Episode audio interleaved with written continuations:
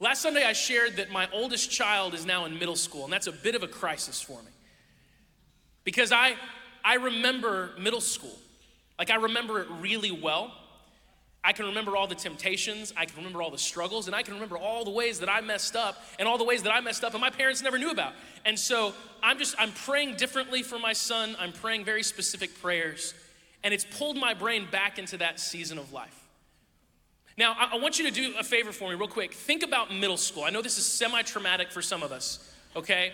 But do your best right now. Go back to middle school in your mind. Now, our high school students are with us this morning. Normally, they've got their own thing on Sunday mornings, but once a month, they're in the big room with us. And so, high school students, this is an easier exercise for you guys than it is for a lot of us. Middle school is more recent for you. Um, but think back to middle school. Like, get into the middle school version of yourself's mind and, and some things that might help you with that. What, what music did you listen to in middle school? Like, think about that for a second. Like, in middle school, I had this amazing thing. I had a, had a three CD disc changer in my room. All right? It was incredible. I could have three CDs and like skip around to different stuff. And I'm like, what were the CDs that were in there? And there were a few. It was a mix. It was like grunge rock, late '90s rap and R&B. But there was a staple for me in middle school, and I'm not even afraid to admit it because it was a boy band. Okay, but but before you laugh at me, okay, it was like what I would say is like the only true legit boy band. And it's the band Boyz II Men, right? Like anybody listen to Boyz II Men back in the day? I love Boyz II Men. You know what I love about Boyz II Men? Taught me how to apologize to women. Because that is basically all Boyz II Men songs are. They're just like, like they even have a guy in Boyz II Men, and his, his only job, he doesn't even sing, he just has a really deep voice. And every few songs, he just comes in and like halfway through the song, he's just like, baby, I'm sorry. Like that's just, every Boyz II Men song, you know? I was even gonna recommend if you haven't listened to Boyz II Men to listen to him, but then some songs popped in my head and I was like, no, don't do that, maybe. But uh, but either way, middle school, middle school me was like rotating through a bunch of different songs. Boyz II Men was a staple, so that helps me remember middle school. What what did you what did you wear in middle school? Like what was the fashion of the day? Think about that. That helps bring you back. Okay? Or or like what were your hobbies? What were you into? Think about that for a second. Who were your friends? Who were your enemies? And this is the big thing. What was your priority? What was your priority? What was your, your main goal when you were a middle school student? Mine is really easy to think about, and, and it's simply this fitting in. When I was in middle school, I just wanted to fit in. And that was really hard for me because in middle school, we moved a lot. And it kind of ramped up. I went to one school in sixth grade, I went to two schools in seventh grade, I went to three schools in eighth grade. And when we moved, we like, we moved different states, different cultures. And that's probably what contributed to my desire to fit in, as I always felt like an outsider. At the same time, it, it made me work really hard to, to try to fit in. So in the middle of seventh grade, I moved from southern Missouri to Wisconsin, to like the middle of Wisconsin. And you know, when it came to, to being a middle school student trying to fit in and, and whatnot, music, clothing, that stuff's pretty easy. But what was really hard for me was the way that I talked because everybody in Wisconsin talked different than I did. And I thought they all talked strange, weird. Like it just sounded like I wanted to be like, you guys are saying everything wrong. But they were all talking the same, so I was the one that sounded strange. I'll never forget my first day of school.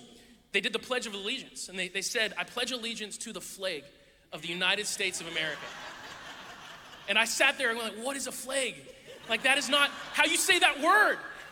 And it was driving me crazy inside, but they were all saying it. And so after a few weeks, you know, I'm, I'm like freaking out because I just, they're all making fun of the way I talk, but I want to say, no, you guys don't understand. You're wrong. They're all like, if you haven't lived in a place like Wisconsin, you have no idea how passionate a group of people can be about a sports team. Like the Packers in Wisconsin, there is nothing like the passion that they have for the Packers here. But they'll talk about it, and it wasn't like, go Packers. It was like, go Packers, go Packers, you know? And just drove, it was like a, a drill in my brain. Like, stop saying words wrong. But, but I wanted to fit in. And so I remember making a conscious decision. I can remember my, my thought process. I just decided one day, I'm gonna start talking like that.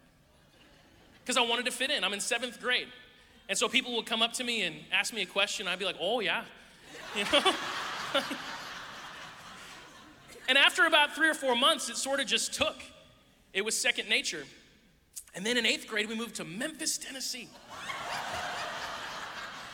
And I come into Memphis, Tennessee, and again, I'm like used to this, and I'm like, oh, hey, oh, man, hold, and, and everyone's looking at me funny now. And in the South, this was my first experience with the South. How many, how many of y'all were born in the South?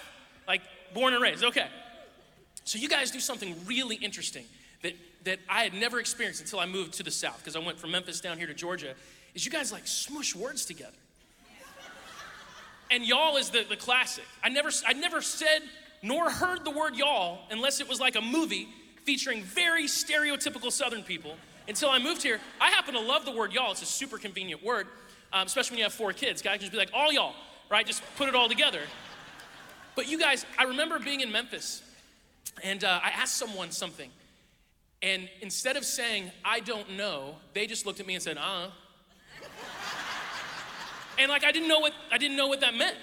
Like I literally was like, hey, do you know where this classroom is? And like, I don't know. And I asked it again, and they said it again. And finally, I was like, I'm so sorry. You, I just need help finding this class. And they went, I don't know.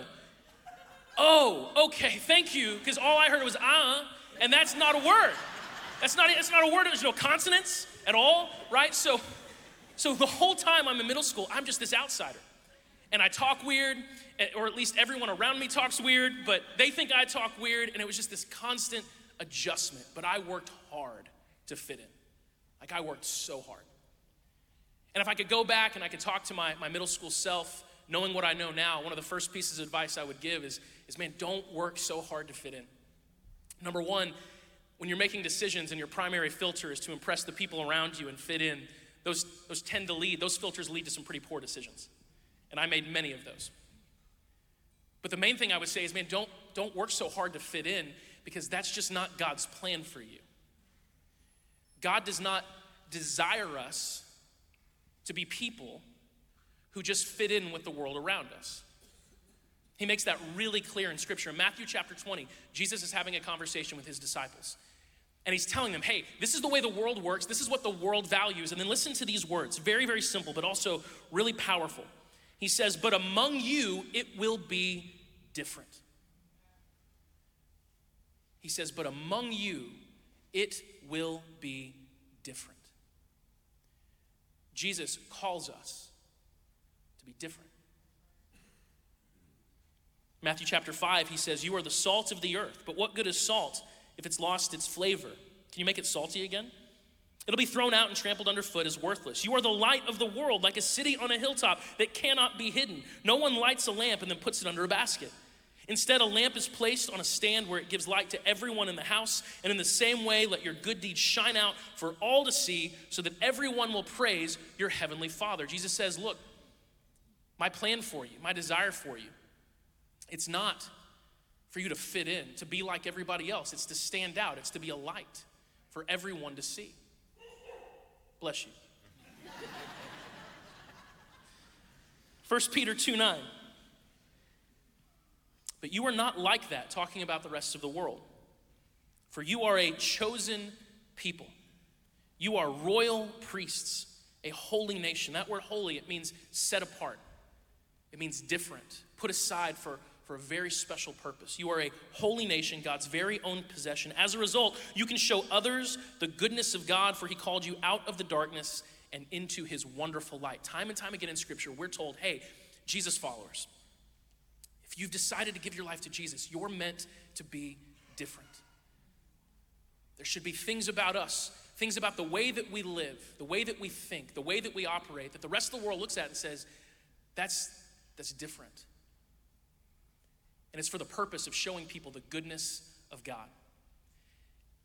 So, what we're going to do for the next few weeks is, is just spend a few weeks talking about what different really looks like. Like, different how. If you ever look at the world and think that it needs to change, if you ever look at the world around you, and, and, it might be the world at large, or it might be just the, the circle that you're in, your group of friends, the dynamic in your office, the dynamic in your home, and you think, man, this needs to change, some, something needs to, to change here, a difference needs to be made, the simple truth is you can't make a difference if you're not different. Can't do it. If you want to make a difference, you have to be different. And Jesus calls us to be different, and He puts His Spirit inside of us so that we can be different, and He teaches us what different looks like, what different means. We're gonna spend a few weeks talking about the difference. Now, our first two Sundays, we're gonna focus on two really simple words truth and love. As Jesus followers, our lives are, are supposed to be rooted in truth and love. And if you're here and you're watching and you don't follow Jesus, you haven't made that decision, just know that that's one of the, the primary functions of our lives as followers of Jesus Christ is to get rooted down in God's truth and his love. I was driving in the car with, with my wife, Megan, on Tuesday, and we were talking about this idea, and she said something just really insightful. She said, You know, it's really interesting how backwards and upside down our culture is right now on these ideas. Because we live in a culture and in a time where truth is viewed as a very personal thing. And love is viewed as like this general thing. You know, love is love, love is out there, love. It's like this thing that exists. And then she said, but what's, what's amazing is that your life actually changes when you accept general truth and experience personal love. And I was like, man, that's, that's interesting. I've been thinking about it all week long. And so we're going to talk about truth and love as our first two topics of conversation in this series. And I want to I want to encourage you and challenge you with this. Sometimes when we talk about basic concepts like truth, love, you name it, it's easy for us, especially if we've been in the church for a long time, to sort of check out. Because we can kind of check the box and go, yeah, truth, I get it. Love, I get it. But these are concepts that we've got to grab a hold of and hold tightly to because we live in a world that isn't static, and the world around us is constantly trying to, to have us loosen our grip on these ideas. And so, take truth, for example, what we're going to focus on today. We live in a world that is filled with lies. Just filled with lies. We get lied to all the time, and we know we're being lied to, and we don't even care that much anymore because it's so common. You know, advertisers lie to us, television programs, media lie to us, politicians lie to us, and we don't even expect the truth. But it should bother us when we're lied to. Like, does it, does it bother you when you get lied to? Like, anybody at all just want to be like, I hate being lied to. I hate it, right? But we're also used to it. God never lies, but we do have an enemy. And Jesus said that Satan is the father of lies. And so, if we're gonna be people who live connected to truth, if we're gonna base our lives on the truth of God, we have to be aware and alert because there's lies all around us. I've seen so many people who mean well, good people, who have shifted their foundation just ever so slightly from the truth of God to the lies of this world, and it sabotages their life. Because those lies, sometimes they're easy to spot, oftentimes they're not. They're subversive, they're enticing. Sometimes they even come from within the church. That's the crazy thing. Satan's a really good liar, and he can lie using, using God's truth. In fact, Paul, one of the leaders of the early church wrote to his protege Timothy in 2 Timothy 2. He said, talking about many people in the church, that they had left the truth. They have left the path of truth. And in this way, they have turned some people away from faith.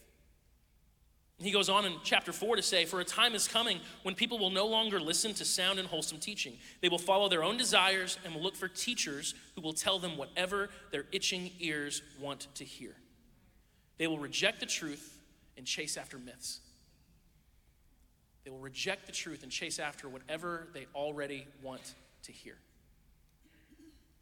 So we've got to be people who understand what the truth is and are committed to holding on to it tightly, being on guard against the lies that are around us. It's a vital part of our faith. So today we're gonna, we're gonna have a conversation about real truth. Now, somebody just do me a favor and, and fill in the blank that I'm about to, to put in this sentence. There's no such thing as blank truth. Anyone, anyone know what goes in that blank?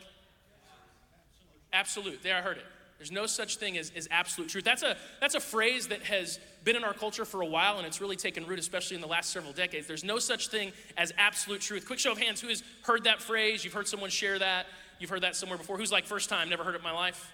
Okay, a couple of us, yeah. So there's no such thing as absolute truth. Okay, that's something that, look it up, that's been spoken for, for decades now.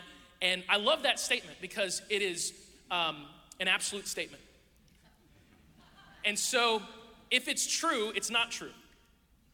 Like, if there is no such thing as absolute truth, that is an absolute truth, which means there is an absolute truth. It's just that the absolute truth is that there is no absolute truth, but that's absolutely true. And so we just go in circles and circles and circles.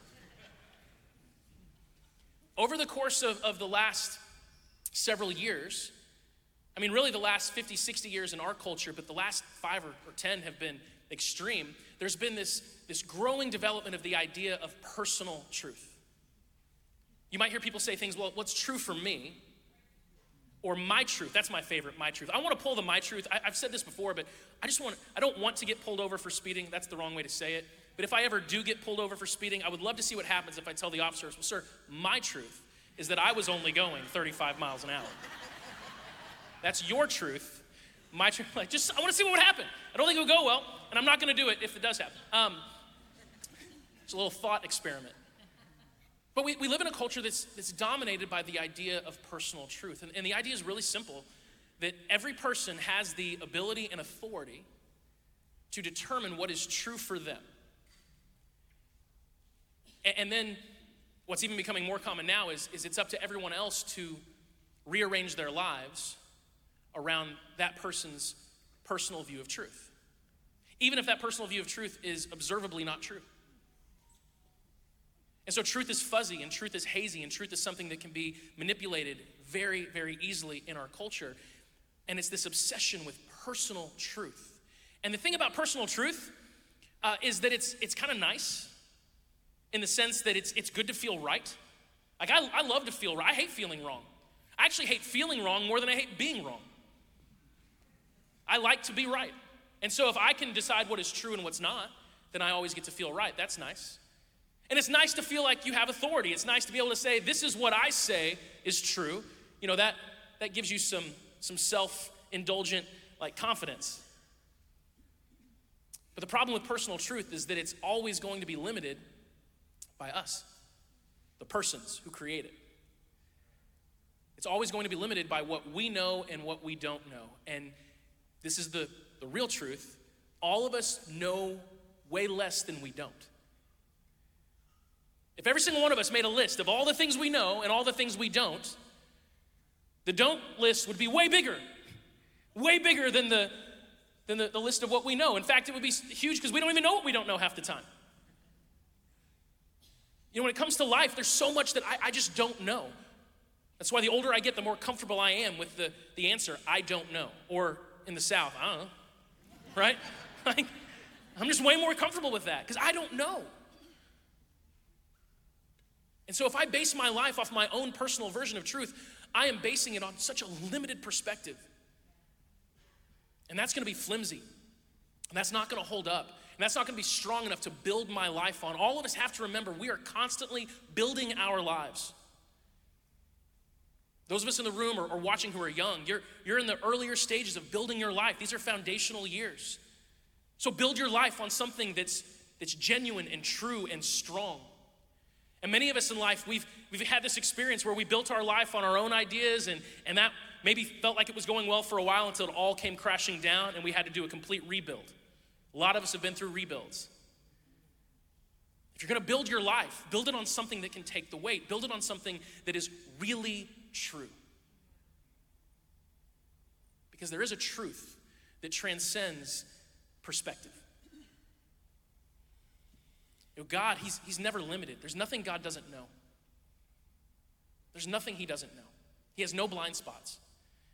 And so when God says something is true, it's true. When God says something is good, it is good, which is really cool because God says you're good. If you put your faith in Jesus, He looks at you and says, You're good. That's true because God said it. And when God says something, it's true always.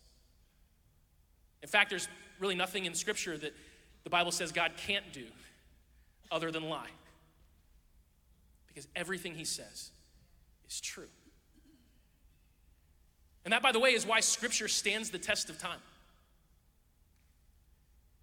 You know, so many things in, in Scripture. Is so cool that, that it took the rest of the world like centuries to come around to. For example, these are some classics. The book of Isaiah says that God sits above the circle of the earth. And that was written about 600 years before Jesus, give or take. And so, about 2,000 years before the world was like, ah, the world is not flat. It says God sits above the circle of the earth. Job, which might be the, the first written uh, document that we have in the entire Bible, according to some scholars, says that, that God suspended the earth on nothing. We're talking centuries and centuries ago, thousands of years ago, that the earth is suspended on nothing. It's just floating in space. And at the time, that would have been a crazy idea. That's just stupid. Because every culture in the world had an idea of the earth being on something. You know, Greek mythology, there's a, a guy named Atlas, and he's, he's holding the world all the time. He's in great shape. He is. If you see the statues, he's, and you have to be, right? In many ancient cultures, there was the view that, and this is, sounds silly, but this was a, a view in, in, many ancient cultures that uh, the earth was on a giant turtle. And man, I'm so glad that when we first sent something into space with a camera, there was not a giant turtle. That would have just messed everybody. Oh, it is a turtle, right? It's like, no, there's nothing. It's just there's nothing below, nothing above. But scripture said that thousands of years ago. It's amazing how often the things in Scripture, which often seem foolish at the time that, that they're written, even years later, prove true. Well, great example of it is prayer. You know, the Bible tells us to pray all the time. All the time. It says in 1 Thessalonians chapter 5, always be joyful, never stop praying. Ephesians 16, or Ephesians 6, 18, pray in the Spirit at all times and on every occasion. Stay alert and be persistent in your prayers for all believers everywhere. Philippians 4 6. Don't worry about anything. Instead, pray about everything. Tell God what you need and thank Him for all He's done. We're constantly told to pray, but many people in our culture today would say prayer is just, it's a joke. It's just a crutch. It's a mental exercise that, that people have invented because they think that there's a God out there. But what's, what's interesting is just two years ago, New York University did this, this amazing study.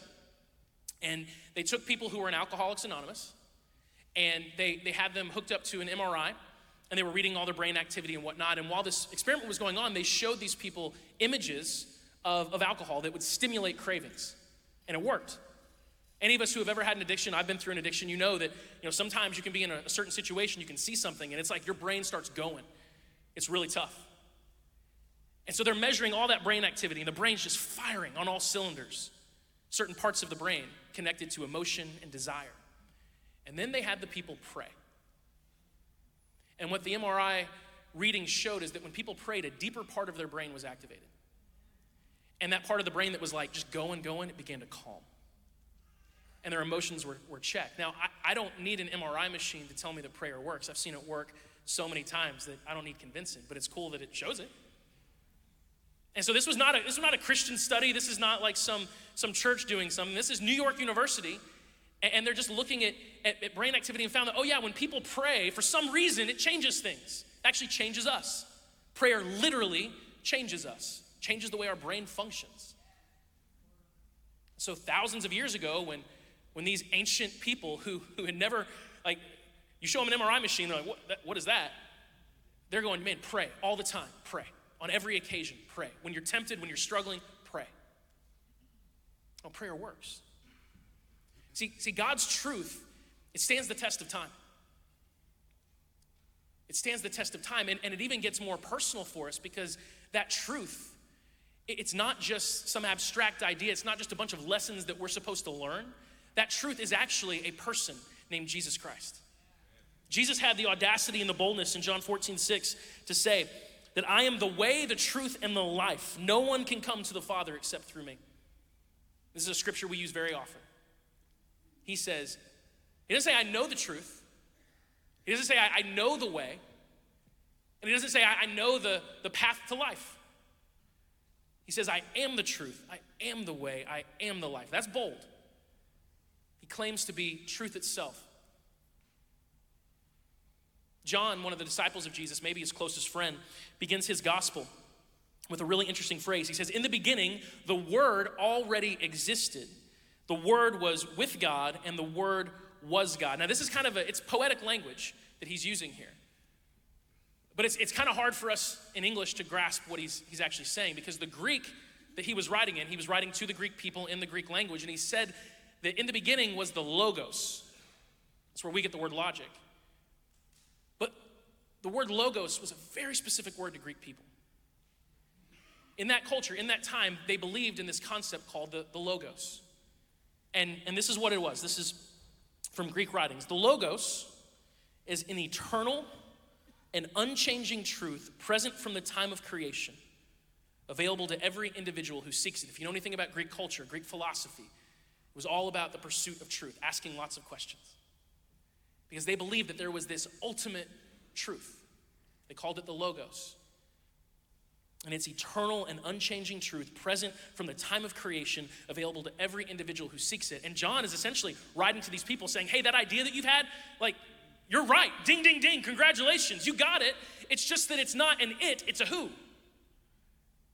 That Jesus is the eternal truth, present from the time of creation.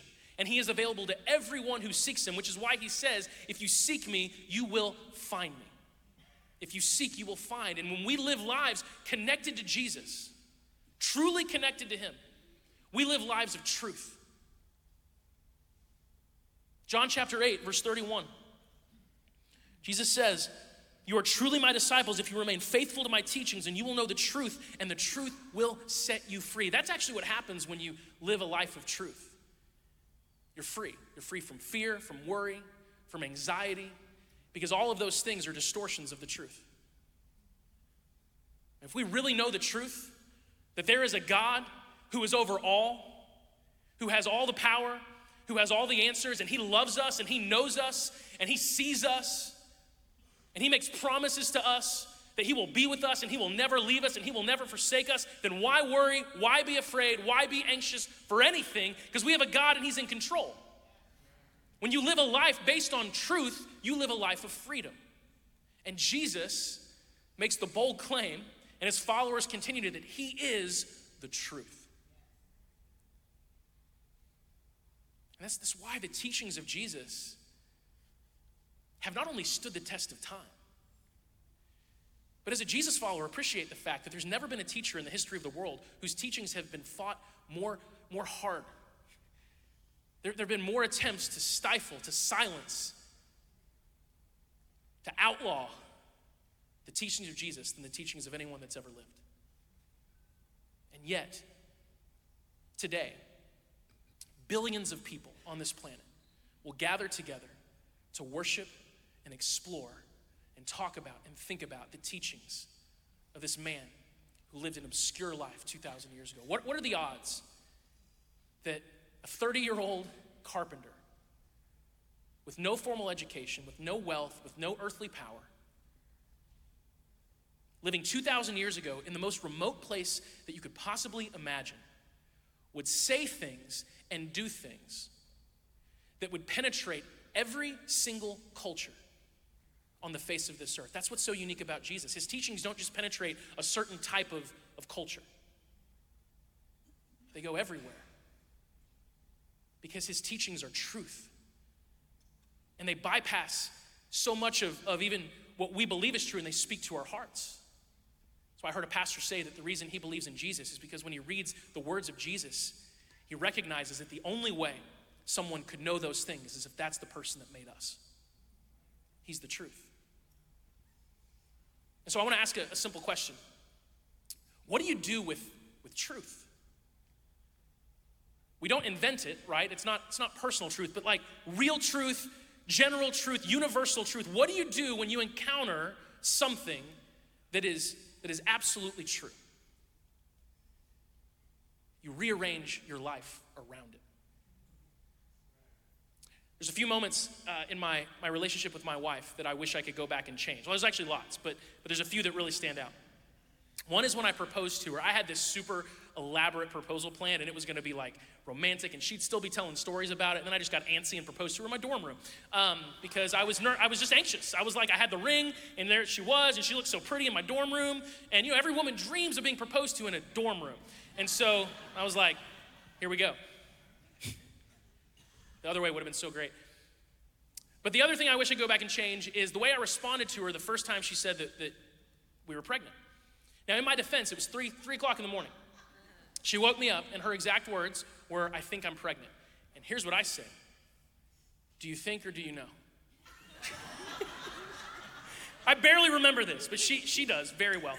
Um, I was like, Do you think or do you know? And she's like, Well, I don't know. And I was like, Okay, well, let's just check tomorrow. And then I rolled back over. And I remember waking up and being like, Are you pregnant? Like, because it was three o'clock in the morning. You know what I mean? I mean, give me some grace. I see some judgment in your eyes. Like, come on, guys, it's three in the morning, okay? I was half asleep. But when, when it hit, like when I realized we're pregnant, like you mainly, but us together, we're pregnant. Like we arranged our entire lives around that, that, that truth. It was a truth so powerful that we're like, everything's got to change.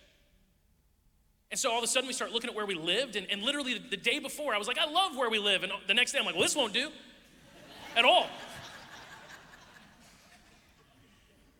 You know, we, we, start looking for houses, and, and I remember when we, we found our first house, we moved in, and my favorite thing about the house was that it had a tiny yard, like the smallest yard. I don't even know why they went through the trouble of planting grass because I could mow it like like I actually went to, to Home Depot and bought one of those old school mowers that doesn't have a, a motor. It's just like those spinning blades. Because that's I just did that like twice and I like mowed. I loved it. And part of that is because I grew up with a, a, and dad, if you're listening, I love you. But man, when it came to yard work, my dad was intense. Like I, and literally, I would mow the lawn, and he would come out and inspect it afterwards. And he would even get so far as to get down to the ground and like look at it and see, and then he would get up and go like, "What happened over there?" So I didn't have a strong desire to do yard work after high school. And, uh, and I was like, I'm never gonna have a yard. But then we found out we were pregnant again. And I think they're having multiple kids. And all of a sudden I was like, well, we need, we need land. We have to have land. Where is there land that we can afford? And the answer is north. And, and right here, it's always north. And so that's why we live where we live, because we, we just need more space. Because the, the truth of having children was so substantial that we have to rearrange our life around it. When you know something is true and you do not adjust your life or rearrange your life around that truth, that is the definition of foolishness. There's a man named Dallas Willard who uh, wrote some really amazing, amazing books before he, he passed away, just a great theologian. And he has my favorite definition of a disciple. He says, A disciple is a person who has decided that the most important thing in their life is to learn how to do what Jesus said to do. A disciple is not a person who has things under control or knows a lot of things. Disciples simply are people who are constantly revising their affairs to carry through on their decision to follow Jesus. Jesus is the truth. And if we want to live lives that are healthy, that are secure, and frankly, significant, then we have to rearrange everything in our lives around the truth of who Jesus is and what he's asked us to do. And, and I'll be honest, that's not easy. In fact, many times it's extremely inconvenient. You know, there, there's times as a husband that I'm just, I'm selfish. And I, I might want to just say, hey, you know, guys, everyone shut up, me time. But, but I always think about what Jesus says. And to just be totally honest with you, you know, I, our first year of marriage was really hard. Megan and I got married young. I was 21, she was 20. And the dorm room thing, I lived in a freshman dorm for three years before we were married. I was an RA, if you know what that is in, in college. Not exactly the best way to prepare for cohabitating with a woman is to live with 300 18 uh, year old men all day long. And so I was not a good roommate. Um, and, you know, our first year of marriage went so, it was so difficult that we both had a conversation a year in. Like, is this gonna work? And to be honest with you, didn't feel like it was. But we asked a question that's really simple, but also really hard. What does Jesus want us to do? Because our marriage isn't really about us, it's about Him. And we knew that He wanted us to fulfill the vow that, that we had made. And that, by the way, isn't to say that if you are divorced or have been through divorce that you should feel shame. Uh, my, my dad was married before he married my mom. I literally wouldn't be alive if two people hadn't gotten divorced. Because God can take any situation in life and He can bring it around to something really, really good. But I knew in that moment that while it may have been my personal will or even her personal will to say, you know what, maybe this isn't going to work, it was God's will that we be together. And we said, no, we're going to do this because, because Jesus. We have to rearrange our lives around Him. That has to be the driving force, church. If you're a Jesus follower, please listen. This has to be the driving force behind every decision that you make. It's not just what do I want, what does He want? Now, what's beautiful is oftentimes, because He loves you so much, what, what He wants is what you want. You know, there's times in life where, where you get, God, what do you want me to do? And He might look and go, well, what do you want to do? Because He loves you. That's how I am as a dad. So much of the time, I'm like, well, is that, you want to do that? You want that for Christmas? You want to go watch that movie? You want to, okay, I love you and it's fine. Let's, let's go do it. But so often when we make major life choices, major life decisions, unfortunately for many, even many who claim like Jesus is the one I follow, they're not decisions that are centered around Him.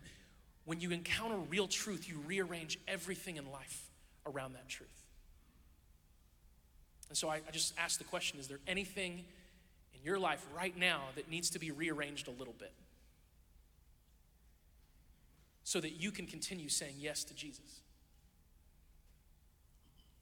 And for some of us, it's, it's easy. There's things. There's like, uh, oh, obviously, this one behavior in my life needs to change. This is not helping me say yes to Jesus. In fact, this is getting in the way. And if you know what that is, man, take whatever steps you got to take to change it.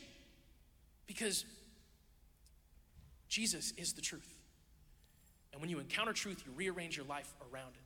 But sometimes it's more subtle. You know, if you're dating, this really applies to those of us who are dating. If you're dating someone and they make it harder for you to say yes to Jesus,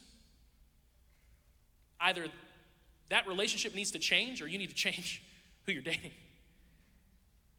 Like, be with someone who makes it easier to say yes to Jesus. Like, be with someone who encourages you and, and spurs you on in your relationship with God. Be with someone who has the audacity to hold you accountable. There have been times in my marriage, and even fairly recently, where, where, my wife has looked at me and said, I don't know where that thought came from, but it isn't from God. and I'm like, yeah, Shut up. You know, like, what do you say? It's iron sharpening iron. It's not a fun process, but it's necessary. But honestly, be with someone who has the ability to pray for you. Not someone who's perfect, but somebody who makes it easier to say yes to Jesus. And by the way, if you find that person, you might want to rearrange some things in your life to be with them. You know, it could be something as simple as, as social media. I love how, how opposite social media is than the Bible. Because when you get on social media, you see like the curated life of everyone around, right? And it's very easy. It's very easy to get on social media and like in 10 minutes just to be like, well, I'm fat, uh, I'm not successful, right? My family's a mess because these other families are super put together, and I'm just a failure. Because you're looking at all these staged moments. And I've even experienced that on the other end. I remember a few years ago, I think I told this story years ago, but, but we took our four children putt putt golfing. And uh, there was this place, we actually drove like an hour to do it, and they had two courses. And for only $5 extra a person, you could play both courses, 36 holes. And I was like, well, I'm gonna, I'm, yeah, we're here, let's do it, 36 holes. And right before we started, we took a picture. There was like a person, hey, would you take a picture of us? You know, and, and so there, we're all holding our clubs, our kids are smiling, and then Megan put it on Facebook. And I got all these likes, like, oh, happy family. And then the next two hours were the worst two hours of my life. Like, it took us two hours to play like 16 holes. Because, you know, when you have kids that are at different ages, there's nothing my family can do that everyone, it's like, we go bowling, we had to put bumpers on, but then our oldest is like, I don't want bumpers on. Like, shut up and just use the bumpers, you know? Because then the two year old just, it's in the gutter every time. Thankfully, there are places now that you can like customize bumpers for that. That's helpful. You know, so putt putt golf was like, my oldest is taking it really competitively, but then my, my girl, who's four years younger, thinks in her mind that she should be as good as him. Uh, and then she actually was, and that was a real problem for him. And, uh, and my youngest is just, he just loses it and he literally just starts throwing his club, you know, and there's like people around. And, and like, I mean, a, a two year old can throw a golf club hard enough to do some damage. And so I'm just like, I'm so sorry. And Megan and I are just kind of at each other's throats because we're like trying to do all this. And we end up having to let everyone play through, like every single, because it took so long to do a hole that we're like, just play through, just play through, everybody. And at the end of the night, I remember looking at that picture, going, what a lie. You know? What an absolute lie. This night was one of the worst nights. My children are terrible. We're terrible parents. We're terrible spouses. It's awful. Putt putt is a stupid sport. It's all dumb. Why is there this picture? But it's still there, and you can go look at it and be like, what a happy family. No, no, it's a lie. And so if you spend a lot of time on social media, you start to feel like you're a failure. But if you read the Bible, you start to think, man, I'm doing pretty good. Because the Bible doesn't do that with the people in it. Like those that we would even call the, the heroes and pioneers of our faith, you read their stories, you're like, they are super messed up people. And I'm doing great. You know, I haven't killed anyone today. I'm only married to one woman. Like, it's awesome. Life's going great. Maybe God knew that if He kept the, the ugly parts of life in there, when we would read it, we'd be encouraged and inspired. We wouldn't feel like failures all the time. And so maybe part of rearranging your life so that you can, you can say yes to Jesus over and over again and re- rearranging your life around the truth of Jesus means, I don't know, shut the social media off for a while. Because that's not the truth. But Jesus is the truth. Worship team, you guys can make your way up. We'll, we'll wrap up with this. When you encounter real truth, you have to respond to it. You have to arrange your life around it because if you see something that's really true, if you experience something that's really true and you don't rearrange your life around it, that is the definition of foolishness. There is nothing more true than Jesus. He is the same yesterday, today, and tomorrow. He is that eternal and unchanging truth that was present at the time of creation, and He is available to everyone who seeks Him. And if you need something in your life to change, it's this simple. If you haven't said yes to Jesus yet, you say yes to Jesus. And you begin to arrange your life around that, that yes. And if you have said yes to Jesus and you need things to change, you have to examine your life and say, Am I, am I saying yes to Jesus in my career? Am I saying yes to Jesus in my marriage? Am I saying yes to Jesus in the way that I parent my children? Am I saying yes to Jesus in how I, how I respond to my friends and the kinds of friends that I choose? And the kind of persona that I'm trying to put out there to the world? Is that just an extension of me saying yes to Jesus? And if it's not, then just rearrange your life around it. Just rearrange everything around the truth of Jesus because that is the key to have a life that is healthy and secure and significant. Because when you say yes to Jesus, you recognize that you're saying yes to someone who's already said yes to you. He holds nothing back from you. He's a great leader. He knows exactly who you are. He knows exactly why you were created. He knows what fulfills you. He knows what you're meant for. He knows what you're capable of. And if you live your life connected to Him, if you constantly say yes to Him, and if you're willing to be a disciple and to rearrange everything in your life to keep saying yes to Him, He will only lead you closer and closer and closer to what gives you true joy. So just say yes to Jesus. And if any part of your life is, is filled with pain, start there and ask the question Jesus, what does saying yes to you in this part of my life look like? What does it mean? What decision do I need to make? And trust Him. Trust Him. Because He is the truth. And He will set you free. Let's pray. Father God, thank you so much for this, this, this morning. Lord, thank you for this church. Thank you for these friends. Gosh, I love the people here so much. I love this place. And I'm so grateful for everything you are, for everything that you're doing. And Lord, I just ask that, that you would give us the courage and, frankly, the discipline to say yes to you over and over and over again. We don't just say yes to you once and move on. You didn't just say yes to us once and move on. You say yes to us daily. You are daily committed to us. You are daily committed to being there for us, to giving us what we need, to filling us with hope. Jesus, you you pray for us, you intercede on our behalf at the right hand of the Father. That's what Scripture says. You will never stop saying yes to your children, to your people. So help us be people who never stop saying yes to you, Lord. Let us be people who are willing to rearrange every single aspect of our lives around you. What pleases you, what honors you, what glorifies you what shows the world how good you really are. Make us different, Lord, so we can make a difference. And Lord, I know in my heart that there is nothing more different than you. And there's no difference that can be made greater than the difference that a person truly following you can make. So lead us, teach us, and help us recognize that you are the truth. And your truth is so true that it requires everything to move around it. We pray this in your name, Jesus. Amen. Well, guys, before we wrap up, we have some people getting baptized. So st- please stay if you're if you're still here. This is not the time to go. Um, what's really cool about today is we got three kids getting baptized, and someone asked me, "Yeah, yeah, we can cheer for that."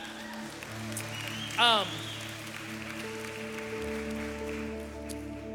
somebody asked me what my favorite thing about our church is not that long ago, and I had a hard time answering because I love I love this place. It's my home, and you know, there's a lot of things about this church that I love mainly just you guys, the people. But I thought about it, and I thought about all the things God does, and you know, there's outreach and, and all kinds of cool stuff that we're able to do as a church together. We have a lot of fun together. We don't take ourselves too seriously. I love our worship. But the one thing that really jumped out to my mind was that, that our hallways are filled with the laughter of children. That there's children here, that children just love being here. Because here they get to experience the love of Jesus. And right now we have three kids who are taking steps to say yes to Jesus, just like we've talked about this morning. They are not junior Jesus followers. They don't get like half of the Holy Spirit. It's 100%. And, and they can know him and follow him and make a difference every bit as big as we can. So I want to encourage us that after each of these kids gets baptized, man, just lose it. Go crazy. Be excited. Cheer them on. Because this is a big deal, guys. This is a huge deal. All right? Go ahead. Uh, this is Zeke. And um, he came to know Christ about a year ago, but never had the opportunity to get baptized. Um, and about our second time coming here, he said he was ready. He was ready to go and um, asked to get baptized. So here we are. I'm so proud of you, Zeke. And I'm honored that you're making this choice. I can't wait to see what God has in store for your life. And so I ask you, do you accept Christ as your Lord and Savior? And do you believe he died for you on the cross for your sins? Then I baptize you in the name of the Father, the Son, you want to do it? And the Holy Spirit.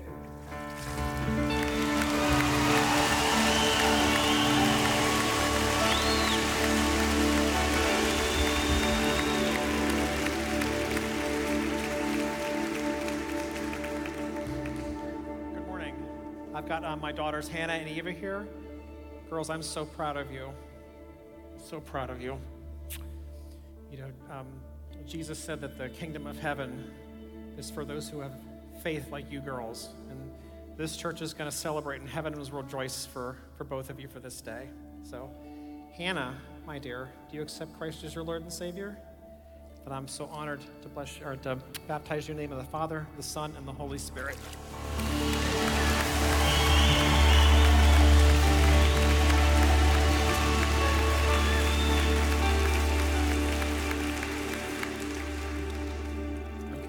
Ready, Eva?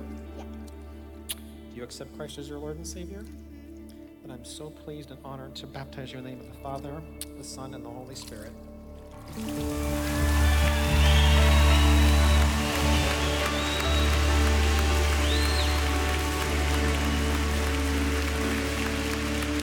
Oh man, how awesome is that? That's the best way to end the morning. Guys, I want to thank you so much for being here today. Uh, Jesus loves you. That is the truth. Rearrange your whole life around that. It's an amazing thing to think about. Uh, don't forget if you want to stick around, ladies in the student center, guys in the main classroom, we're going to have a great time together. Love you all. Have an awesome week, and we will see you soon.